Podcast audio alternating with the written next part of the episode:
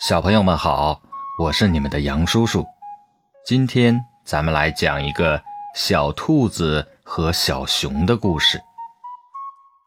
森林里，小兔子和小熊是最好的朋友，每天他们都一起出去玩，有什么好吃的，他们也忘不了对方，相互分享着。北风呼呼地吹着，冬天到了。小兔子心想：这么冷的天，小熊会不会冻着？于是将家里的棉被拿上，准备给小熊送去。小兔子来到了小熊家，咚咚咚，咚咚咚。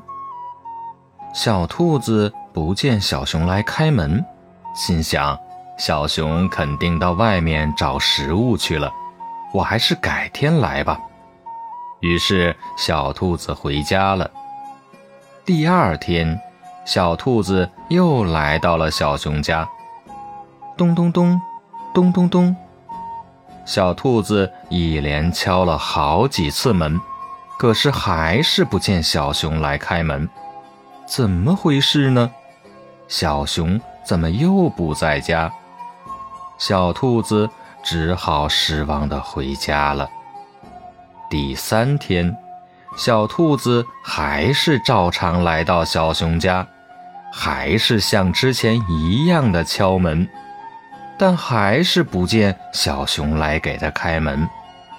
这时，小兔子着急了，它想着肯定是小熊出事了，自己已经好几天没有见到小熊了。小兔子赶紧跑回了家。